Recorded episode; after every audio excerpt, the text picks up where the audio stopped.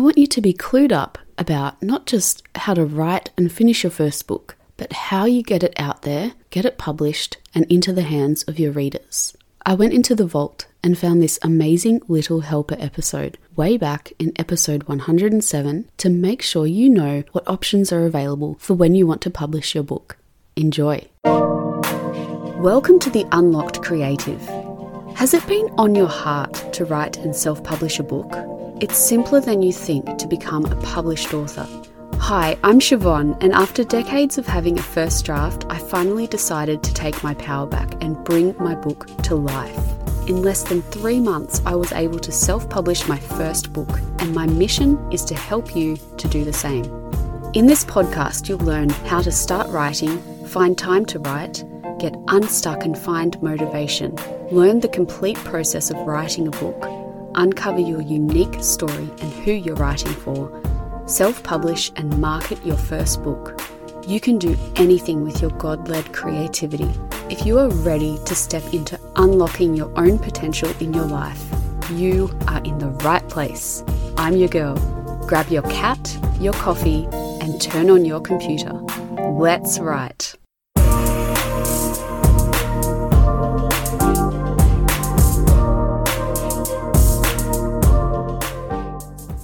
The publishing world might seem a bit overwhelming because there are now three main ways that you can get your book out into the hands of your clients.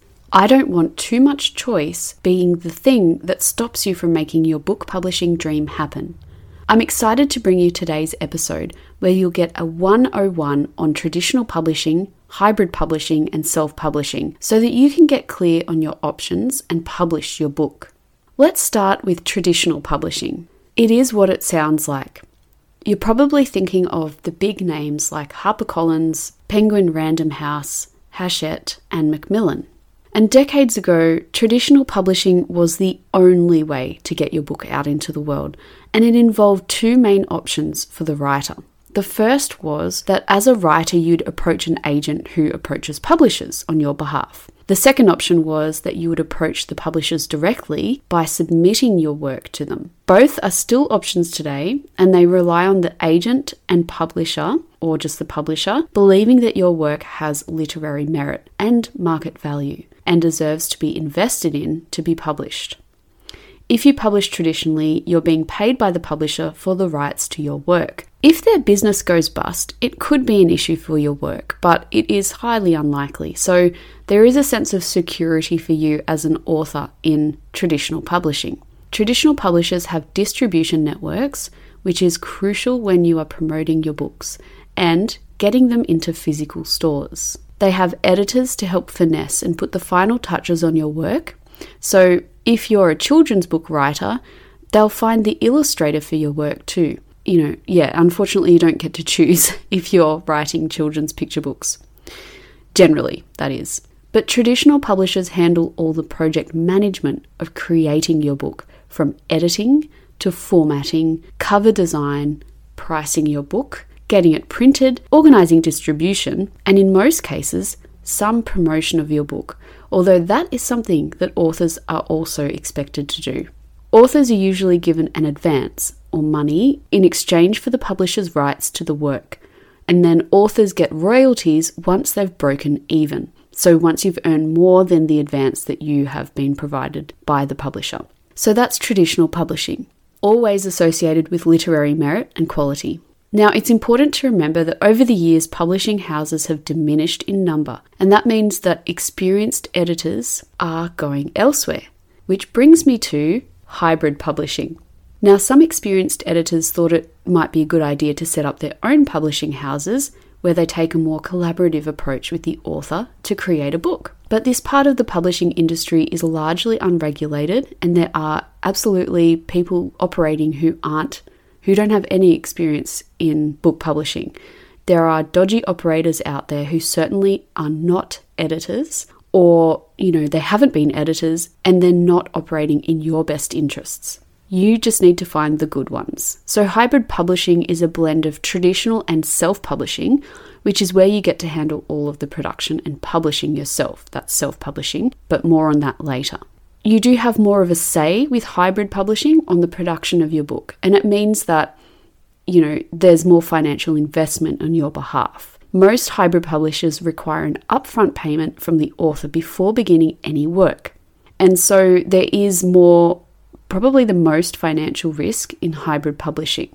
So, what happens with hybrid publishing is that you pay a hybrid publisher to create your book. The payment is for the cost of editing, design, printing, distribution, all those things that I mentioned earlier. Some hybrid publishers will offer to handle quite a lot of the publishing process, but others do very little for often extortionary amounts. For example, one publisher may help you with distribution and promotion of your book, while another won't do either. So there's a lot of discernment that you need to have. It's a good idea to ask other authors and learn about the positive experiences that they've had with hybrid publishers so you get to find out who is trustworthy. With hybrid publishing, you keep the rights to your work. There is more risk that does rest with you in making the decisions to enter into a financial arrangement with a business. You know, if they go bust, it's you against the business. Now, as for royalties, you'll get double to triple what a traditional publisher will give you. But again, it depends on which publisher that you're working with and whether they are legitimate. Some hybrid publishers will give you the choice of what you want to project manage yourself. So there is more flexibility in terms of your level of control of the parts of the publishing process that you want to be involved in. There has been and there continues to be some level of dodginess in the behaviours and actions of some hybrid publishing houses who can promise things and not deliver. So that has happened. And that's been coined vanity press. That is, dodgy operators just trying to earn a buck.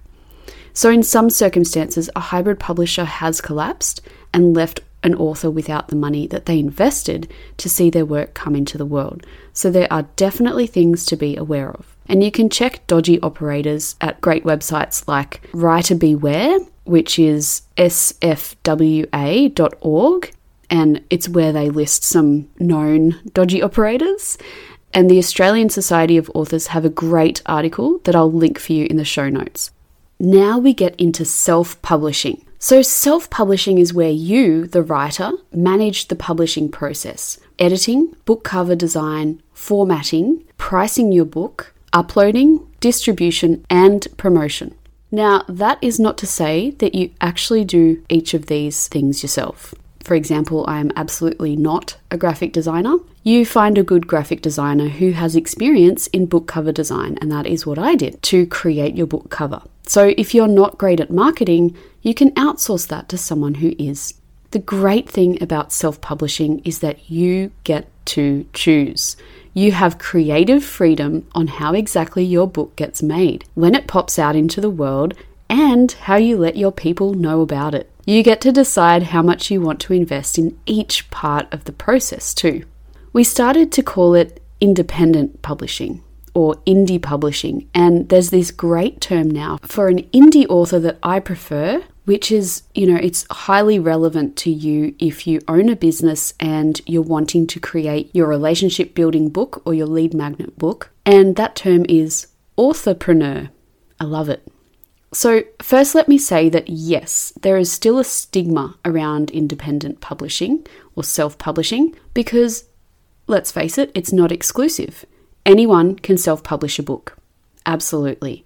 And some people have. And, you know, they've applied whatever level of quality that they wanted to in terms of creating a literary piece of work and how it looked and felt and was promoted. The thing to remember though is that you can make your book as professional as you want. And you're listening to this episode because you do want to be professional as an authorpreneur or mumpreneur or entrepreneur. Or, you know, when you're leaving a legacy for your family and your kids, you still want a quality product. So, this concept of a self published book being of a lesser quality than from a publishing house, let's look at it. Basically, whatever you call it, print quality is so high now for self published books that it can at times be difficult for publishers to determine if a book is self published. But I know that there's another thought that could be bubbling around in your head. Someone in a course that I did last year said that there's this lingering question for people who don't want to self publish that maybe the author is simply not good enough to publish traditionally. Well, what is good enough? Is good enough determined by market demand or someone's opinion? My point is that not all traditionally published books are bestsellers. They can't be. And you know, you might have a deadline to get this book out into the world that's just not going to be able to be controlled if you are sending your manuscript to the big four, especially if you're expecting a prompt response. It just doesn't work that way. So, one of the great benefits of self publishing or independent publishing is that you keep the rights to your work. You also keep the royalties. So, you do need to calculate the unit price of your books so that you're making a profit. So you work out how many units, how many books you need to sell in order to break even, and then the profit margin on top of that. And I go into this in the Unlocked Author. I give you a formula that you can use and calculate very easily how to work all that out. You do keep the royalties if you're self publishing, you know, I was really surprised at how little you actually get as an author per unit because you're expected to give a discount to wholesalers and retailers who want to, you know, stock them on the shelves because what they're doing is they're taking on the risk of having your book selling in their store, the shelf space. So you're actually discounting the book so that the book costs less for them and therefore there's less financial risk to them in stocking your book. This was very much a 101 session on traditional publishing, hybrid publishing, and self publishing.